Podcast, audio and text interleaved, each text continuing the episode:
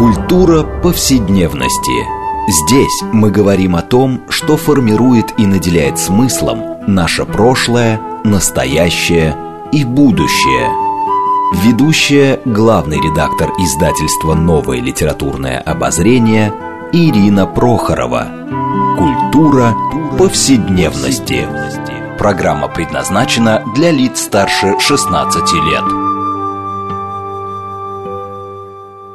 Здравствуйте! Мы продолжаем цикл передач под общим названием «Культура повседневности». Напомню нашим радиослушателям, что эта программа посвящена разнообразным темам, связанным с нашими ежедневными практиками, различными укладами жизни, всему тому, что мы часто пренебрежительно называем бытом. Однако наша программа стремится показать, что многие стороны повседневной жизни являются важнейшей частью культуры и во многом предопределяет и формирует ее развитие.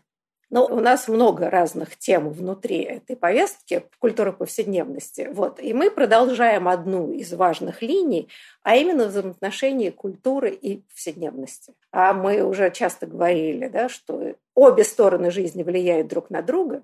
Но в данном случае, я думаю, мы сегодня поговорим о том, как различные художественные образы, создаваемые творческими людьми, а так или иначе воздействуют на нашу повседневную жизнь, о том, как мы воспринимаем наши взаимоотношения друг с другом, даже построение семьи и вообще, как мы строим наш собственный образ. А, и э, в частности, мы сегодня поговорим об образе новой женщине в кино переходных периодах, а как они, собственно, сформировали некоторые представление о том, что есть женское, мужское, что есть женственность, что есть мужественность, и каким образом действительно э, мы даже не осознаем, насколько эти образы, которые часто становятся стереотипами, так или иначе как бы транслируются культура в качестве уже наследия. А, и э, как мы уже знаем, мы обычно наши темы выбираем в зависимости от каких-то важных книг, которые вышли в последнее время. Так вот, сегодня эту тему мы будем обсуждать, отталкиваясь от книги Светланы Смагиной, которая называется «Новая женщина в кинематографе переходных исторических периодов». С нами автор книги Светлана Смагина, доктор искусствоведения, ведущий научный сотрудник в ГИКа. Здравствуйте, Светлана. Здравствуйте. И второй наш гость, который часто у нас бывает, Мария Нестеренко, филолог. Она редактор серии «Гендерные исследования», в которых, собственно, вышла книга Светланы Смагин. А, вот знаете, на самом деле э, с большим интересом читала книгу, и особенно для меня важно, лично для меня, это разговор о таких транзитных эпохах, да, переходных исторических периодах. А вот, э, Светлана, а почему вам показалось важным исследовать э, формирование образа новой женщины в кино именно вот в такие да, эпохи сломов? А почему именно это важно? А почему, например, не в эпоху каких-то стабильных, э, я не знаю, социальных отношений, когда кинематограф развивается и так далее? Вот для вас что это было? Во-первых, в эти моменты кинематограф развивается. Это во-первых. Во-вторых, образ женщины, а, он меняется в кино. Один и тот же образ в разные эпохи будет наполняться разным смыслом. И это аксиома, уже доказанная мною много раз. Плюс еще исторические процессы, они первую очередь отражаются в кино, и именно на женских образах. И это тоже такая вот аксиома. Что касается периодов. Ну, я, э, по сути, все, что я выбрала, это такие революционные периоды в буквальном смысле слова или символическом. Ну, например, рубеж 19-20 века. Э, перелом, перелом. Первая мировая война, перелом. Революция. Это десятые годы соответственно, в 20-е годы это все вытекает. Потом 30-е, время установления диктатур в мире, время социальных сказок, нового патриархата, в частности, в Германии и СССР. Перелом, перелом. Середина 50-х годов, ну, то, что мы называем там оттепелью, новыми, новыми волнами, или там постнеореализм, начиная с дороги Филин 54 -го года. Опять смена мировоззренческой парадигмы, которая будет связана с Второй мировой войной, сексуальной революцией, молодежные движений, там всякие раскрепощения хиппи, контркультура, смерть Сталина в конце концов.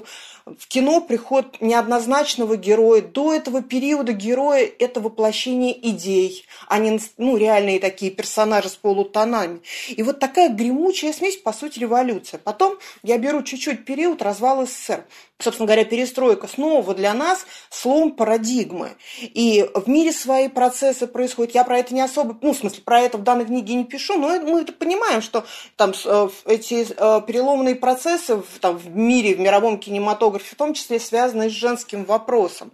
То есть в эти переломные моменты очень хорошо видны изменения. Да, вот это очень важно. Но вообще весь 20 век, как в России, так во всем мире это действительно сплошные переломы.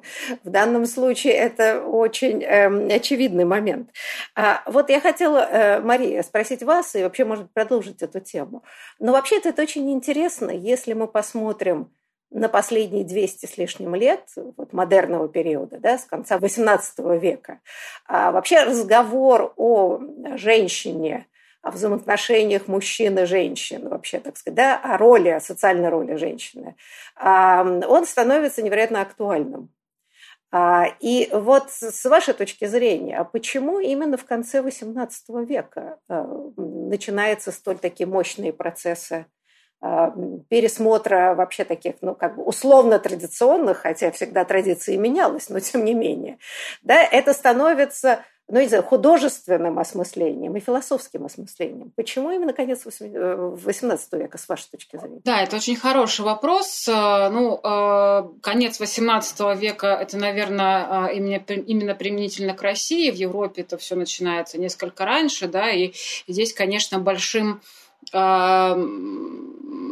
больш, большое ускорение этой проблематики придал э, Жан-Жак Руссо, его философия, да, в которой женщине отводилось э, ну, это известное разделение про то, что как бы, мужчина – это как бы культура, женщина – это природа, природа, природа – это стихия, ею надо управлять, да, и вот как бы вот это разделение про то, что женщина это все, что касается семьи и э, сферы чувств и дома, а мужчина это как бы такое общемировое пространство, где политика, культура и так далее.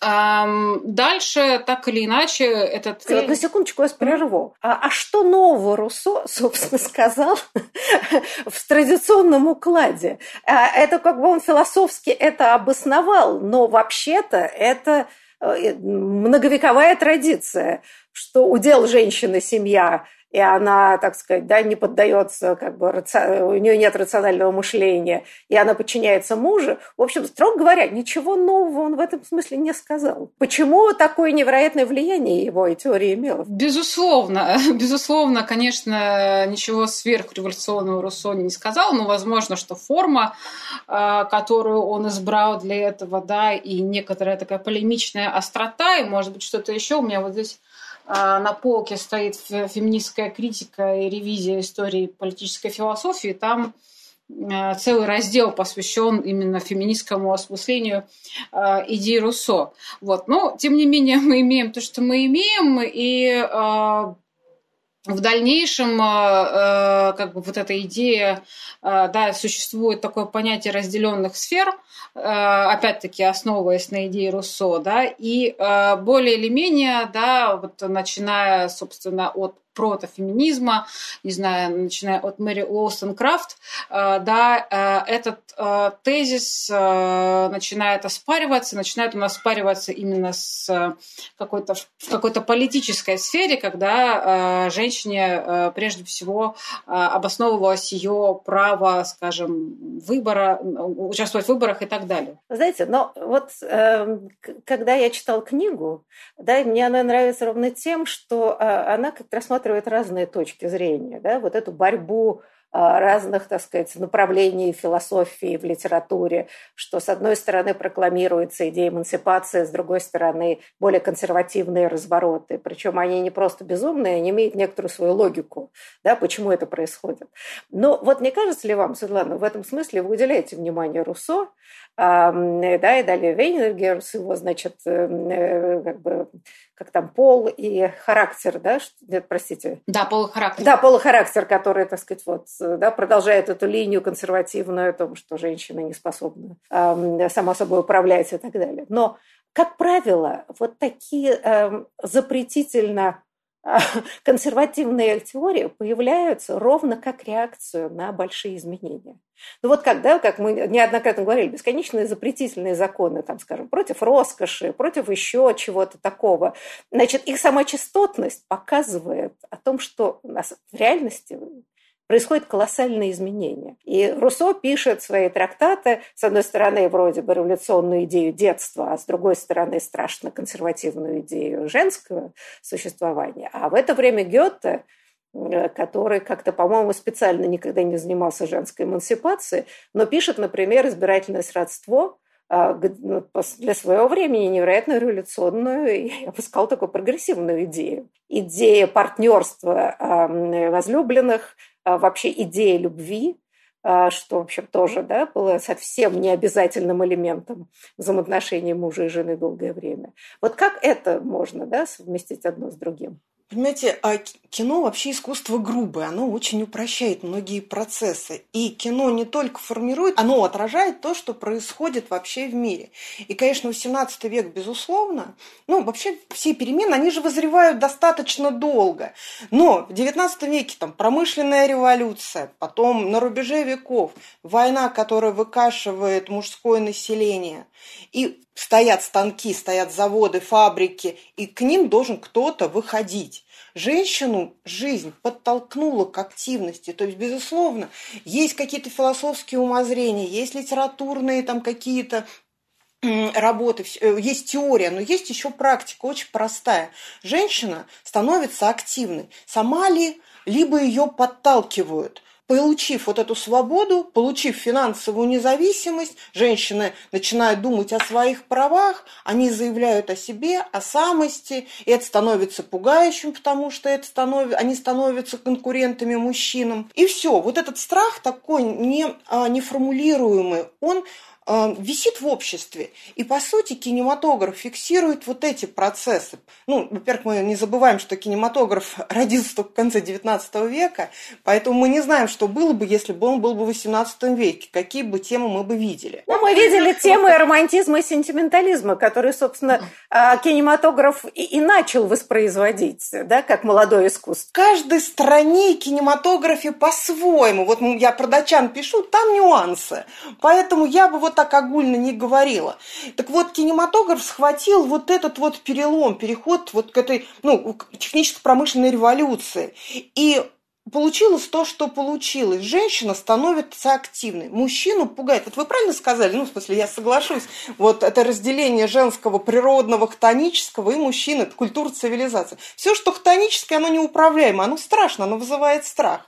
А, соответственно, что с ним надо сделать? Надо его как-то присмирить. Вот и мы видим, начиная с десятых годов, вот это а это самое начало кинематографа. Кинематограф, ну, 1895 год, это в конце, там только представили этот аппарат, с 96-го он существует, а в 10 году уже появляются, в десятых годах и в 10 году, даже раньше, появляются фильмы об суфражистках, и над ними а, вот над этими суфражистками в этих фильмах стебутся. Их выставляют как больных женщин, ну, каких-то чокнутых или больных. Знаете, я бы сказала, в современности в некоторых эм, определенных культурных системах не сильно изменилось это.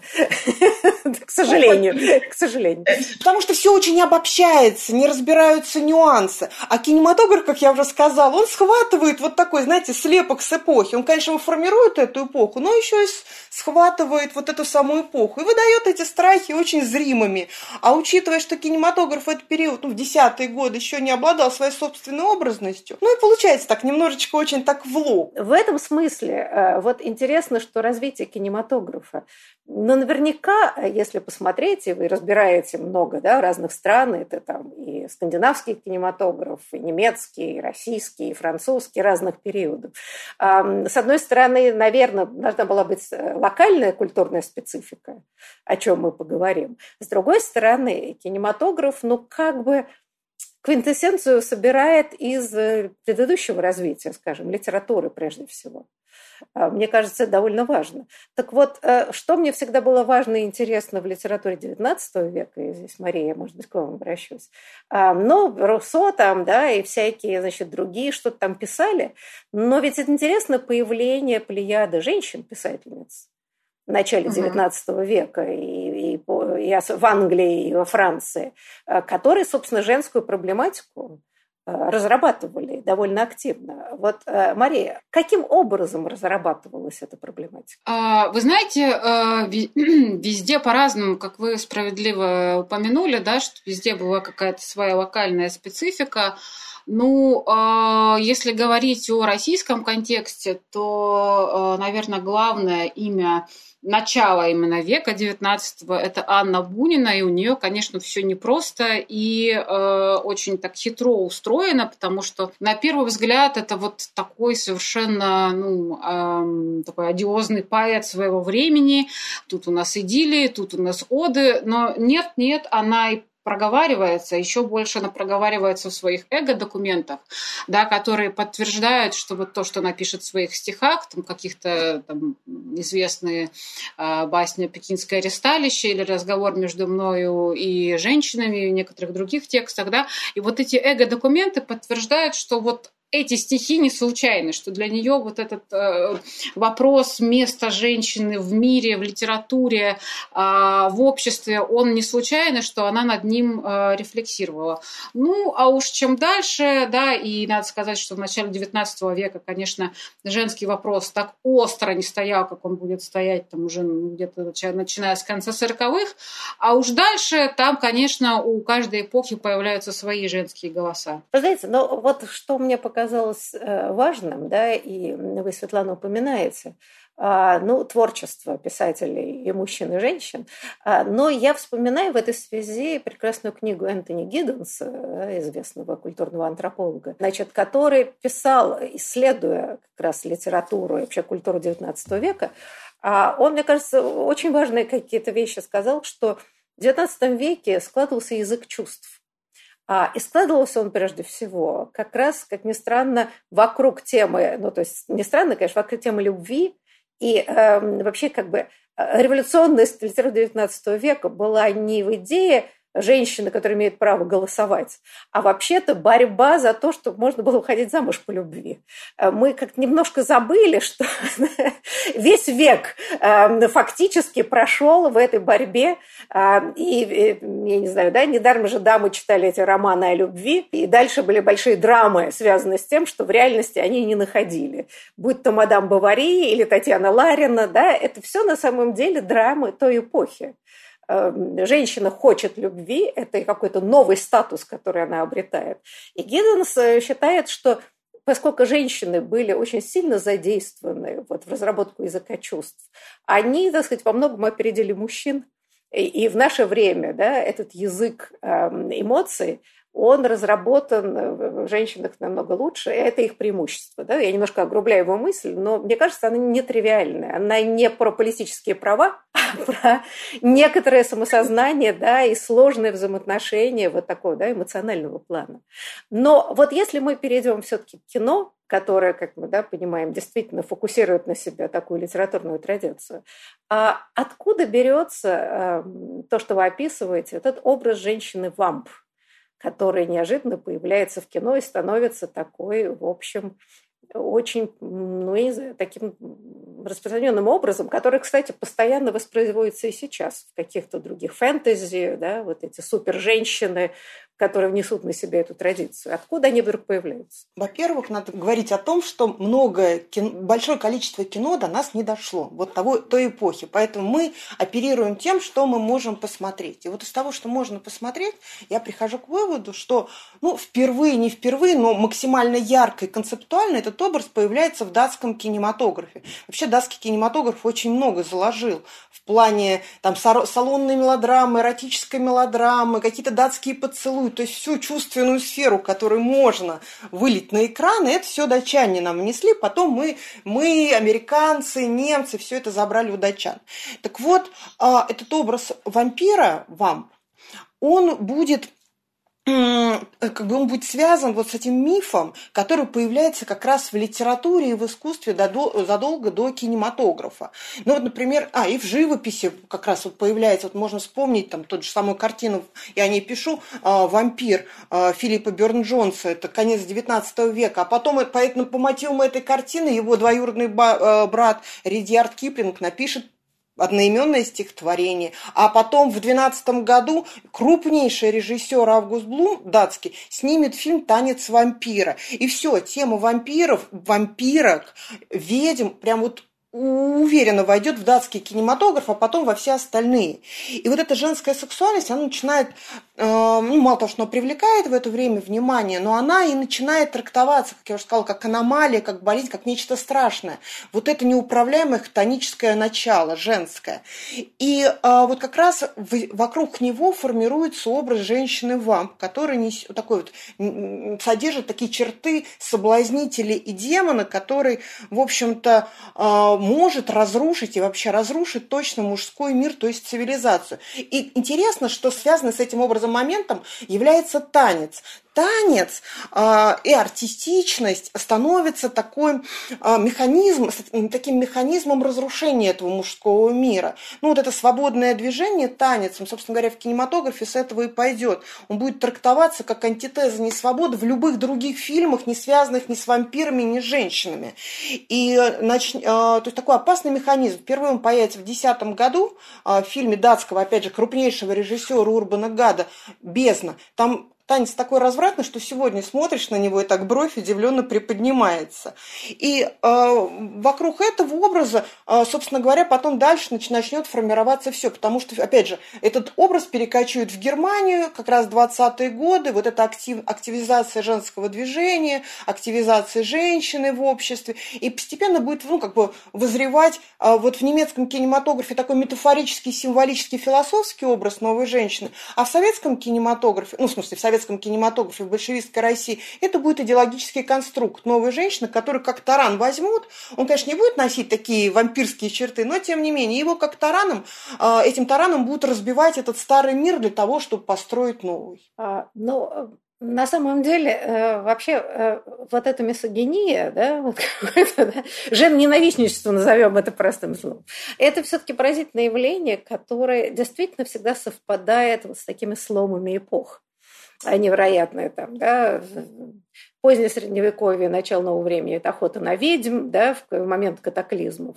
А можем ли мы все-таки считать, Мария, что вот такие вспышки да, такой мизогинии страшной, они все-таки действительно всегда привязаны а, к эпохам, когда человек да, вот общество теряет какие-то строгие ориентиры. А, что касается образа новой женщины и образа женщины-вамп, то мы тут совершенно точно можем об этом говорить, потому что вот как пишет Перфакснельд а, в другой книге, которая вышла о гендерных исследованиях, «Инфернальный феминизм», он там а, довольно подробно а, разрабатывает вот эту взаимосвязь, да, фам-фаталь как э, реакция такого мужской, мужской страх, да, реакция на возросшая самостоятельность женщин в обществе. И он очень много таких подробных примеров, весьма убедительных, приводит. Поэтому, да. А что касается образа вампира, то я вот тут как раз хотела э,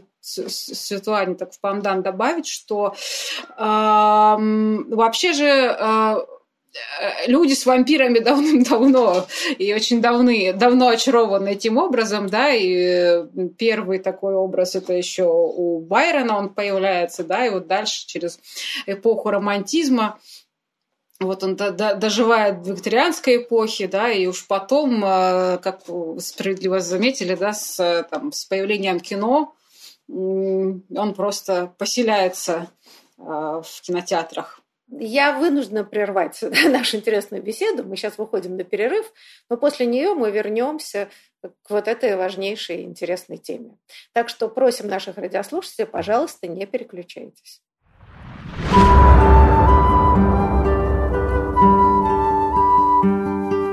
Здесь мы говорим о том, что формирует и наделяет смыслом наше прошлое, настоящее и будущее – Культура повседневности.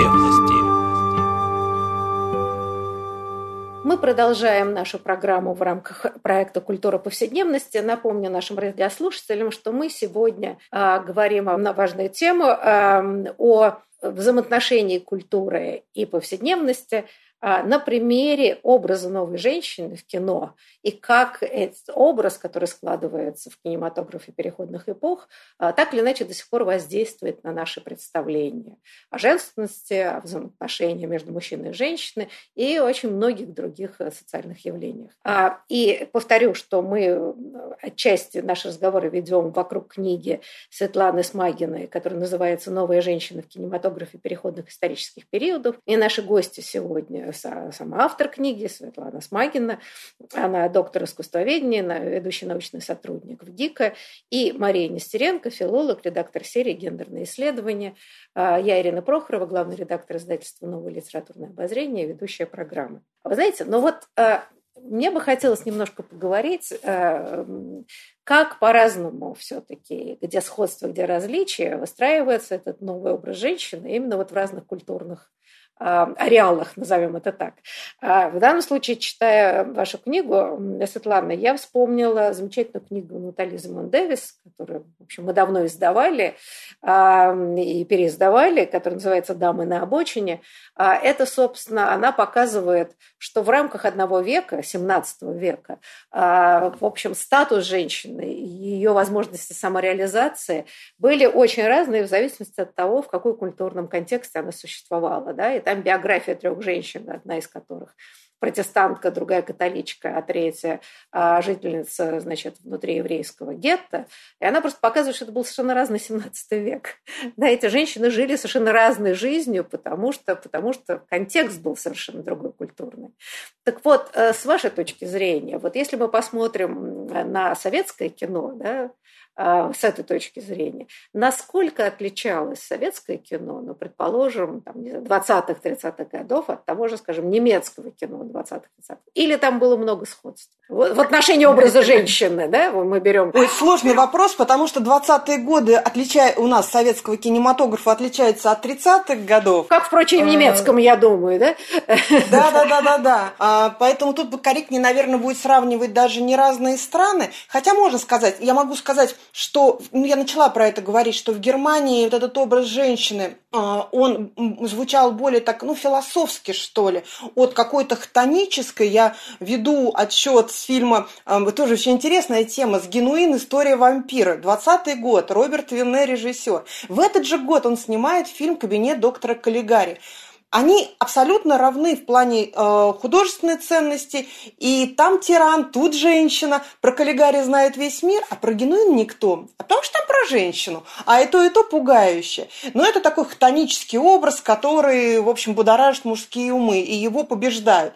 А потом в 20-е годы этот образ будет развиваться, развиваться, и придет к такому реалистическому э, своему воплощению. Ну, такая вершина – это «Голубой ангел» Штернберга, которая, в общем, знаменует такую витальность женского начала. Потом наступает, ну, приходит власть национал-социалисты, и все, обрубается все, женщина возвращается на кухню, в церковь к детям, ну и, собственно говоря, в Германии патриархат. В Советском Союзе похожие процессы, но у нас новая женщина была таким идеологическим конструктом. Я уже начала говорить про это, что такой таран, которым пробивают стены старого мира в новый. Ну, потому что надо изменить мир, соответственно, изменить человека. Как можно изменить человека? Мужчину, он что в 20-й, что в 10-й, приблизительно плюс-минус километр одинаков по функционалу. А нужно изменить женщину, потому что там будет видна разница, и будет вот это вот обновление. И, соответственно, мы, опять кинематограф еще он запаздывает минут, ой, минут на пять, на, лет на пять. Вот. А поэтому он немножечко так с опозданием будет идти. Знаете, ну вот у меня вопрос, и тут я, может быть, и Марию, и вас потом спрошу. Но вот очень интересно, очень многие исследователи кино говорят, что «Голубой ангел» а, ну, очень сильно повлиял на комедию Александрова «Цирк». А, ну да. да, что там вот образ, э, собственно, этого ангела, вот, значит, Орлова воплотила. Но ведь очень интересно, как там перевертыш произошел э, вот в оценке этой самой новой женщины. Да? То есть э, многие приемы, да, и образ вроде бы взял похожий, но он же совсем другим знаком. Или я как-то э, ошибаюсь, да? То есть как, пришел такое какое-то вот, да, перекодирование, ну, такой эстетской, да, и, может быть, такой полудекадентское фильмов вполне себе рупор идеологии победительной, вполне все позитивные. Конечно, но женщина олицетворяет идеи своего мира нового. И она, вот эта новая женщина, она транслирует, вообще женщина будет всегда транслятором новых идей. Они берут вот этот образ, пугающий когда-то в начале 20-х годов немцев, себе на вооружение и используют в своих, а, ну, в общем-то, агитационных, пропагандистских, ну, в своих государственных целях на самом деле. И «Голубой ангел» тоже про это, про то, что старый мир, кайзеровская Германия умерла, и там Эмильянингс умирает, обняв обняв свою парту, ну, в смысле, уч- учительский стол в пустом классе, а все в этом кабачке в варьете «Голубой ангел» давно. И это как раз э, э, такое знамен, знаменовение нового мира. Поэтому на самом деле все то же самое.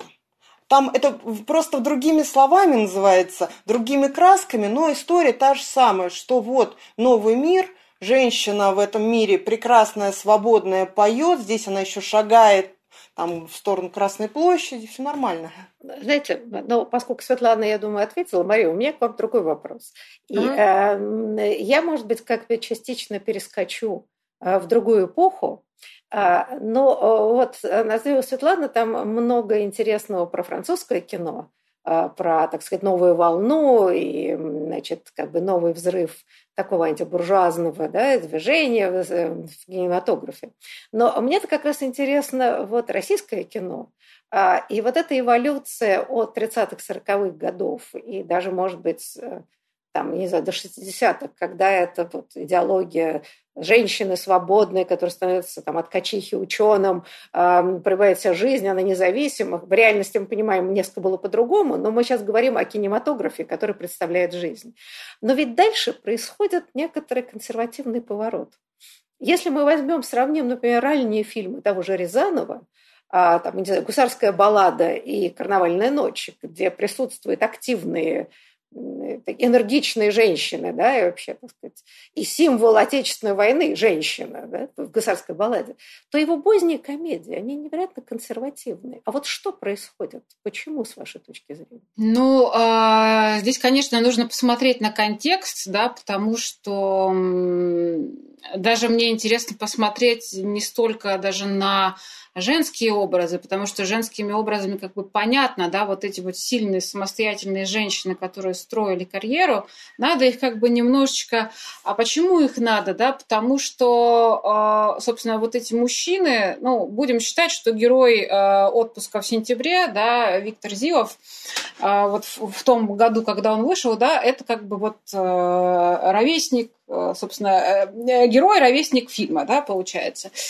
А, вот. И а, получается, что это человек, чья юность пришла на оттепель, да, а оттепель, э, в общем-то, поманила, и ничего не сбылось, да, и приходит такое очень большое разочарование вообще в каких-то идеалах, в обществе и так далее, да, и э, э, появляется вот этот такой герой, ну, который, наверное, у многих из нас ассоциируется вот с Олегом Далем, такой разочарованный, э, или же какой-то нелепый, вот как э, герой Андрея Мягкова, там, скажем, в служебном романе или в, в «Иронии судьбы», да, а вот, а что делать женщине, не очень понятно, потому что а, ведь в этих фильмах, ну, может быть, кроме «Москва слезам не верит», да, где вот прямо противопо... очень четко противопоставляются вот это личное счастье и, так сказать, счастье профессиональное, да, то в других фильмах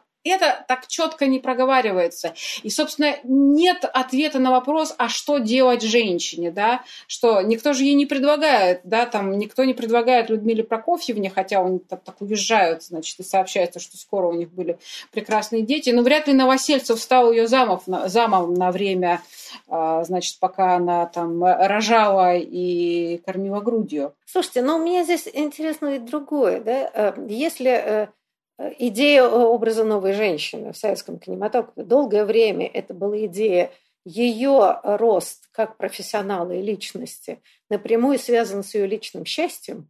Она выбивается снизу, да, становится человеком, и ей достается достойный партнер а, ее, то в позднесоветском фильме ровно наоборот.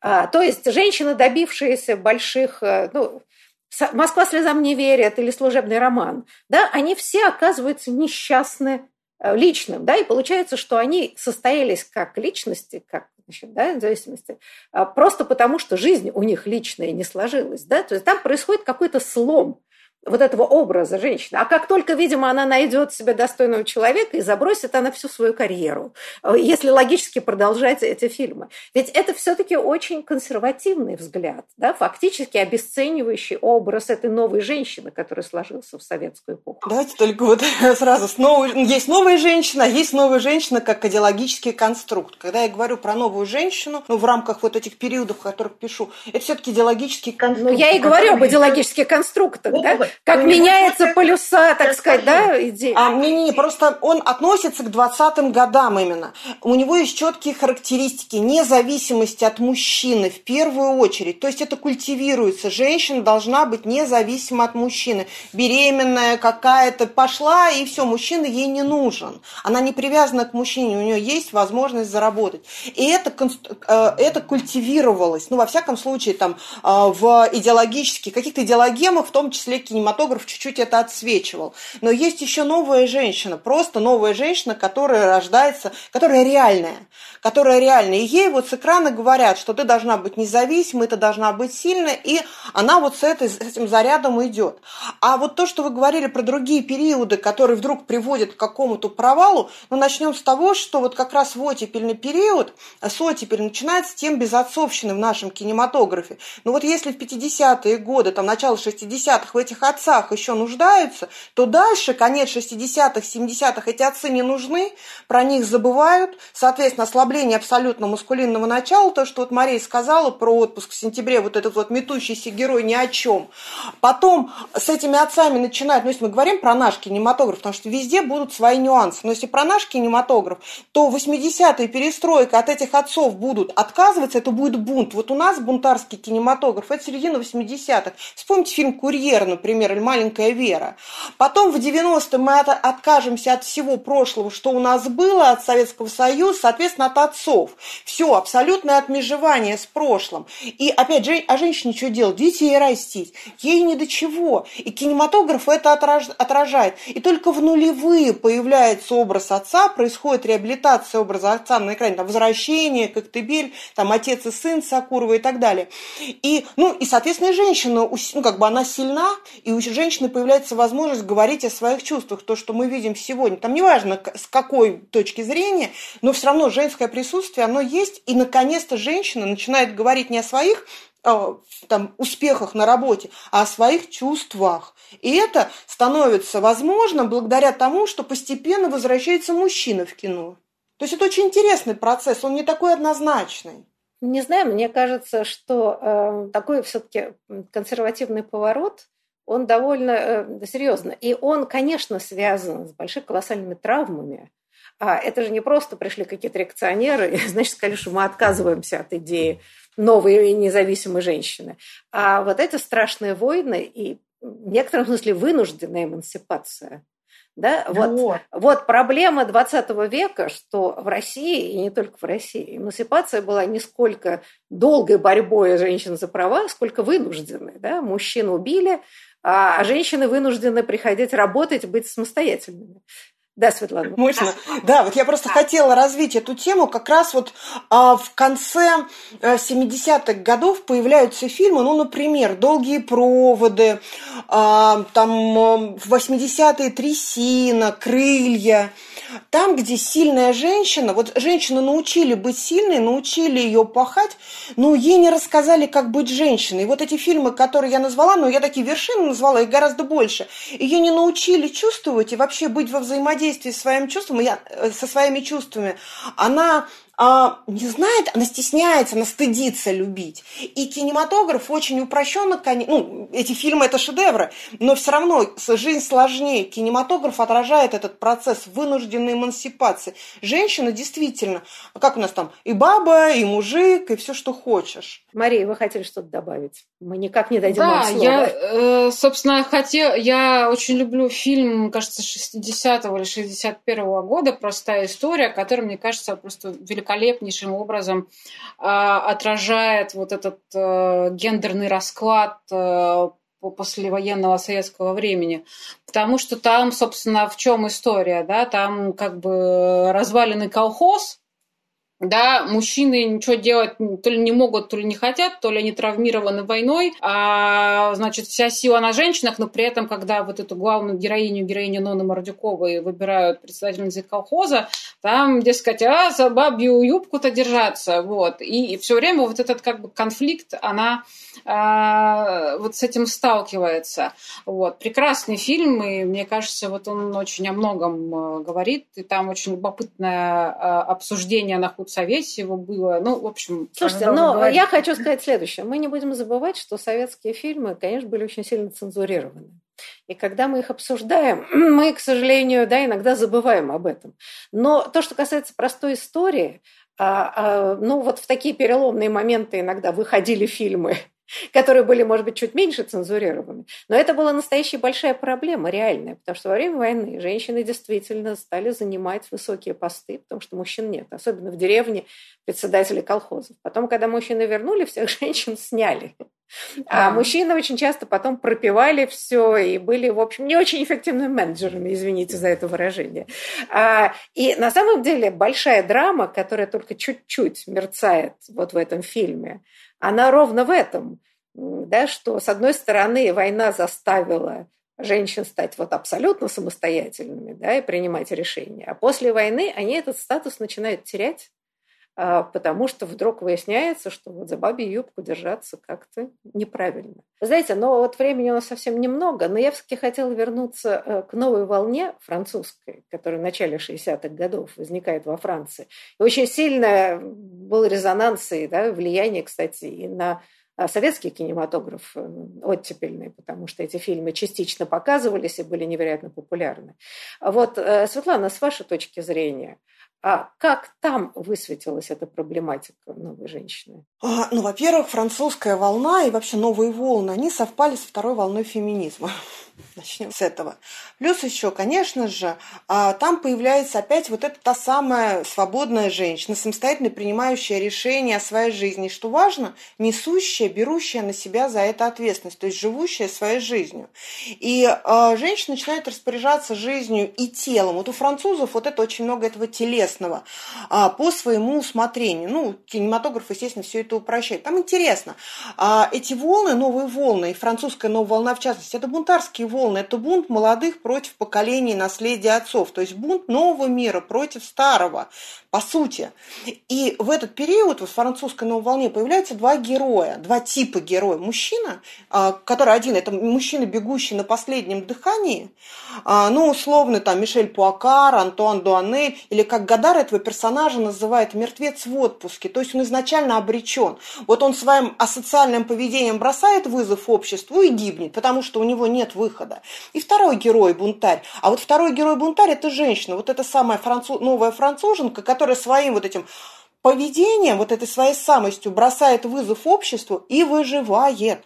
А, это такая герой полной витальности. То есть это вообще редкий случай бунтаря, который выживает в результате своего бунта.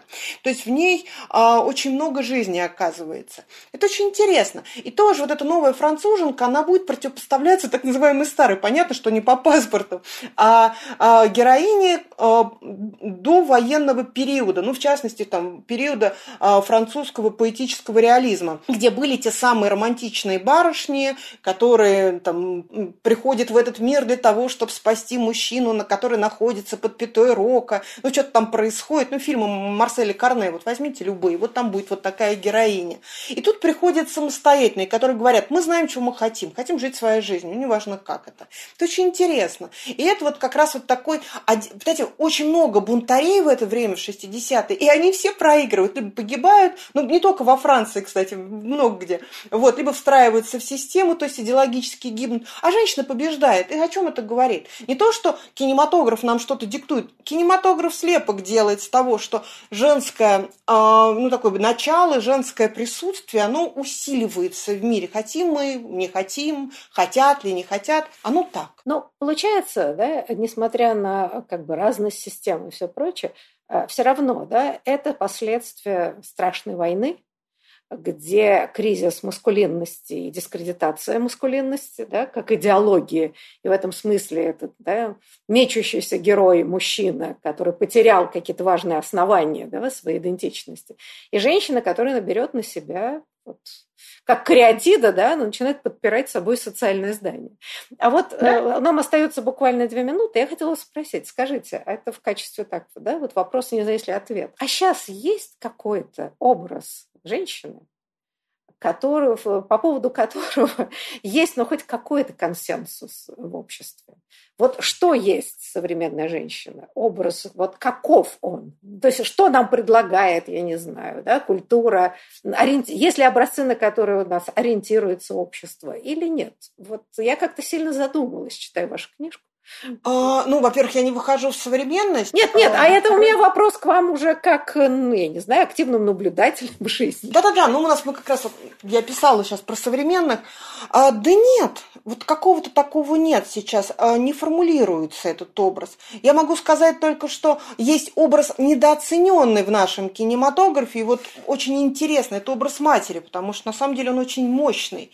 А, вот этот образ матери в западном кинематографе, он всегда принадлежит патриархату патриархальному миру и дается как такой вот, ну, слабый, какой-то архаичный. А вот в нашем кинематографе, мне кажется, и в нашей культуре, вот в образе матери очень много упаковано, не распакованного. И это очень интересно. Но я не могу сказать, что кинематограф сейчас нам этих матерей сыпет прямо с экрана. Нет, конечно. Посмотрим на дистанции. Мария, а ваши какие-то наблюдения и соображения? Мне кажется, сложно говорить о каком-то едином образе, потому что как бы общество очень расщеплено, как мне кажется, и у каждой, у каждой группы будет какие-то свои идеалы, но мне кажется, если смотреть, ну, я не большой зритель, не великий зритель современного российского кино, но мне кажется, что там, да, там какая-то героиня так э, какие-то смутные черты постепенно э, приобретает. А не обязательно российское, а, я не знаю, да, западное кино. Я совсем ничего не знаю про незападное, я вообще небольшой. Я очень редко смотрю фильмы, к сожалению. А, но какие-то, да, ведь на самом деле интереснее смотреть не, не, не высокое кино, да, не высоколобое, а, а именно да. популярное, которое чаще всего схватывает, да, какие-то уже образцы э, работает. А вот э, есть ощущение, ведь у меня почему-то сказалось ощущение растерянности, что да. э, как это и, и происходят какие-то мощнейшие социальные процессы, которые пока да не и, и, и вот этот образ, даже уже сложившихся каких-то образов мужчины и женщины, опять начинает плыть и распадаться. Может быть, я ошибаюсь. А все почему? Потому что переломный период, опять переходный период, и мы не можем, находясь внутри а, жерла вот этого вулкана, говорить о чем там. Посмотрим потом, что там сложится, какой пазл. В том-то и дело. Вот, может быть, на этой, да, можно сказать, такой отдаленно оптимистической ноте мы и программу закончим. Да? Я хочу поблагодарить гостей. Большое вам спасибо за участие, за интересную беседу. И надеюсь, мы продолжим этот разговор который очень важен и нужен. Спасибо вам большое. Спасибо, Спасибо большое.